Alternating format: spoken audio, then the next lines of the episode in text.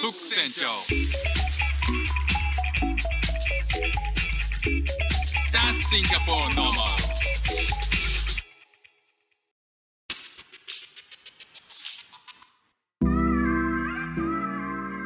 どうも副船長です。妻の海外赴任に帯同してシンガポールで中夫をやっている僕が Life is Diversity をテーマに生活の中で出会ったいろんな違いカルチャーギャップについてお話ししています皆さんの日常生活のちょっとしたスパイスにちょっと誰かに話してみたい雑学にしてもらえたら嬉しいです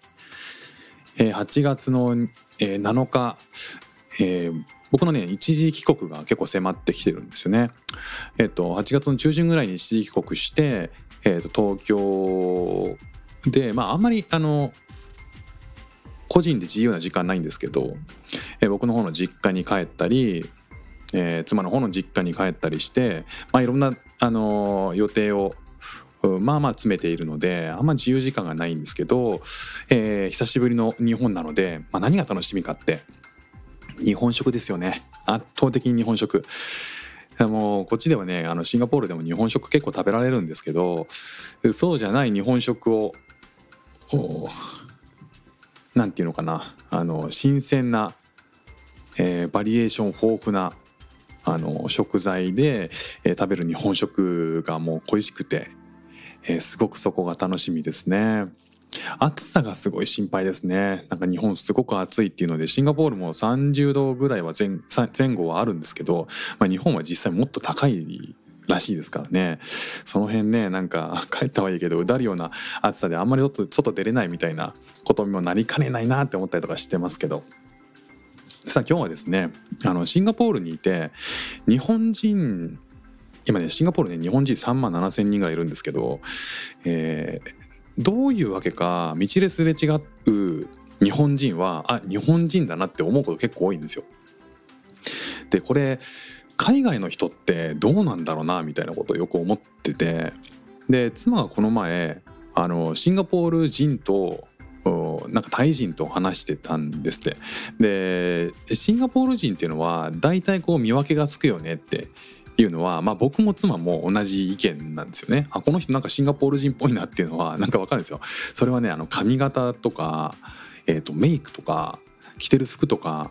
そういうものでなんとなくわかるんですよね。じゃあ日本人はどうかっていうとやっぱり同じく髪型メイク服装あとは仕草とかそういうものでえ遠くから見てても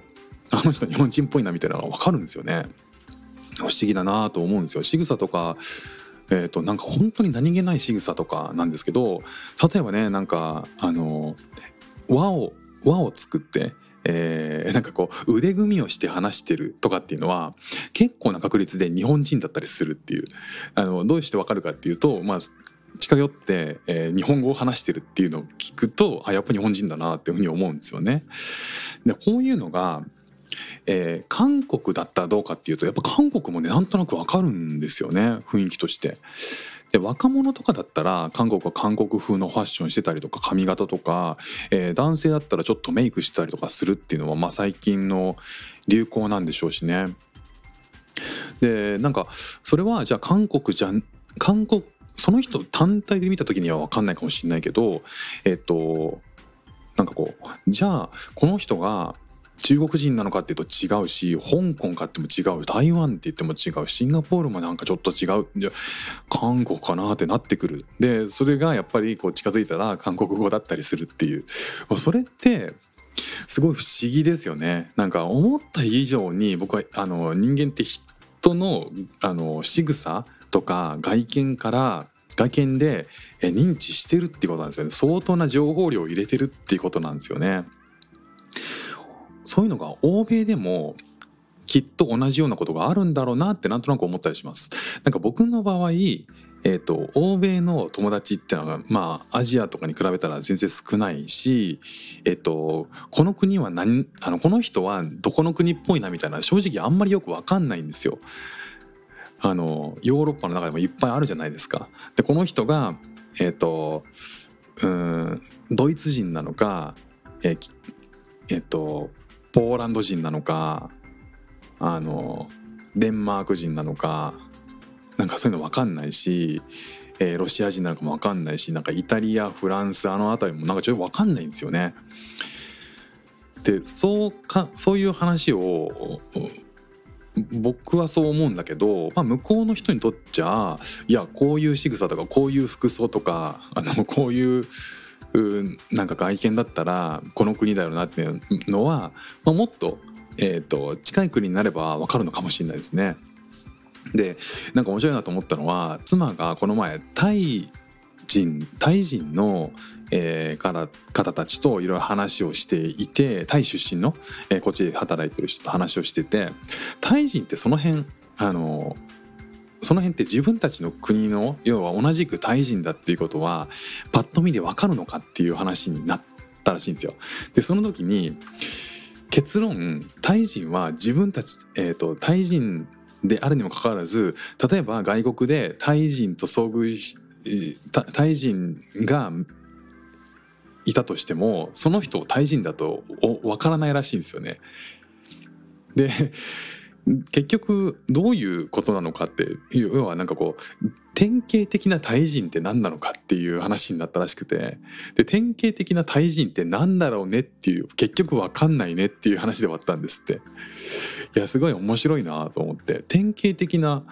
えータイ人の仕草ファッション、えー外見。含めてそれがおそらくですけど、まあ、あんまとまってないっていうか多様なんだろうなっていうのをちょっと感じましたね。その疑問はそのそのままでえっと、その妻と妻のその対人との話は終わったっていう感じらしいんですけどなんか対人って結局分かんないねって言って対人も言ってたっていう感じで終わったらしいんですけどなんか調べてみるとタイってその中華系もあればいろんな国からこうあの集まってできた、まあ、集合体みたいな感じで国が成立してて本当になんかこう多様なんですって。で多様であればあるほどやっぱりその国の人っていうのは分かりづらいですよね。全然こう文化風習違う人たちが、えーたまたまその国にいるっていうだけで、えー共通のあの日本みたいに共通のねあの吸引するものがない、えーってなるともう価値観も仕草も同じようなものにはならないと思うんでそう考えると